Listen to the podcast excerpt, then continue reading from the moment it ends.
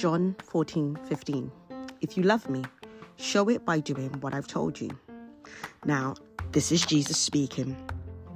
He was speaking to his disciples, and I believe he was really explaining to them what it looks like to love him. And so, as we read this scripture and apply it to our lives, um, the first thing I want to say is it really indicates what it looks like for us to love God.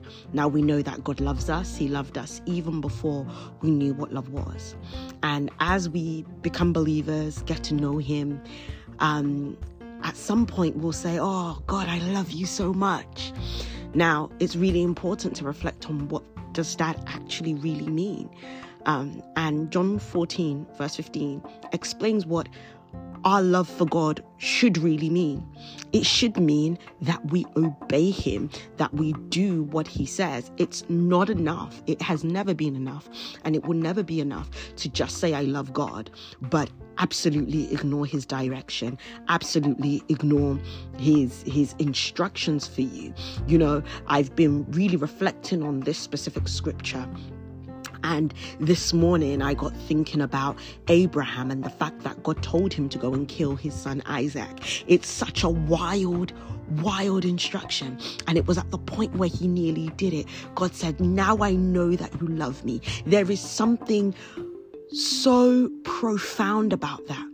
That when God instructs us and we choose to carry out that instruction, that is indicative to God.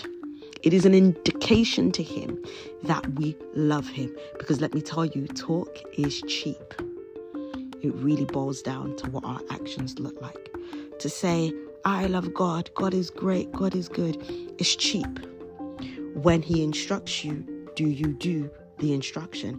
And I know he has not told any of us to go and kill or sacrifice anybody. And so you know, that example that I gave of Abraham and his son Isaac is actually a very far out example. The instruction for none of us would really never look like that. The point is, when God instructs you, do you carry out that instruction? It could be as simple as go, it could be as simple as come, it could be as simple as wear this outfit today. It could be as simple as give that person a telephone call.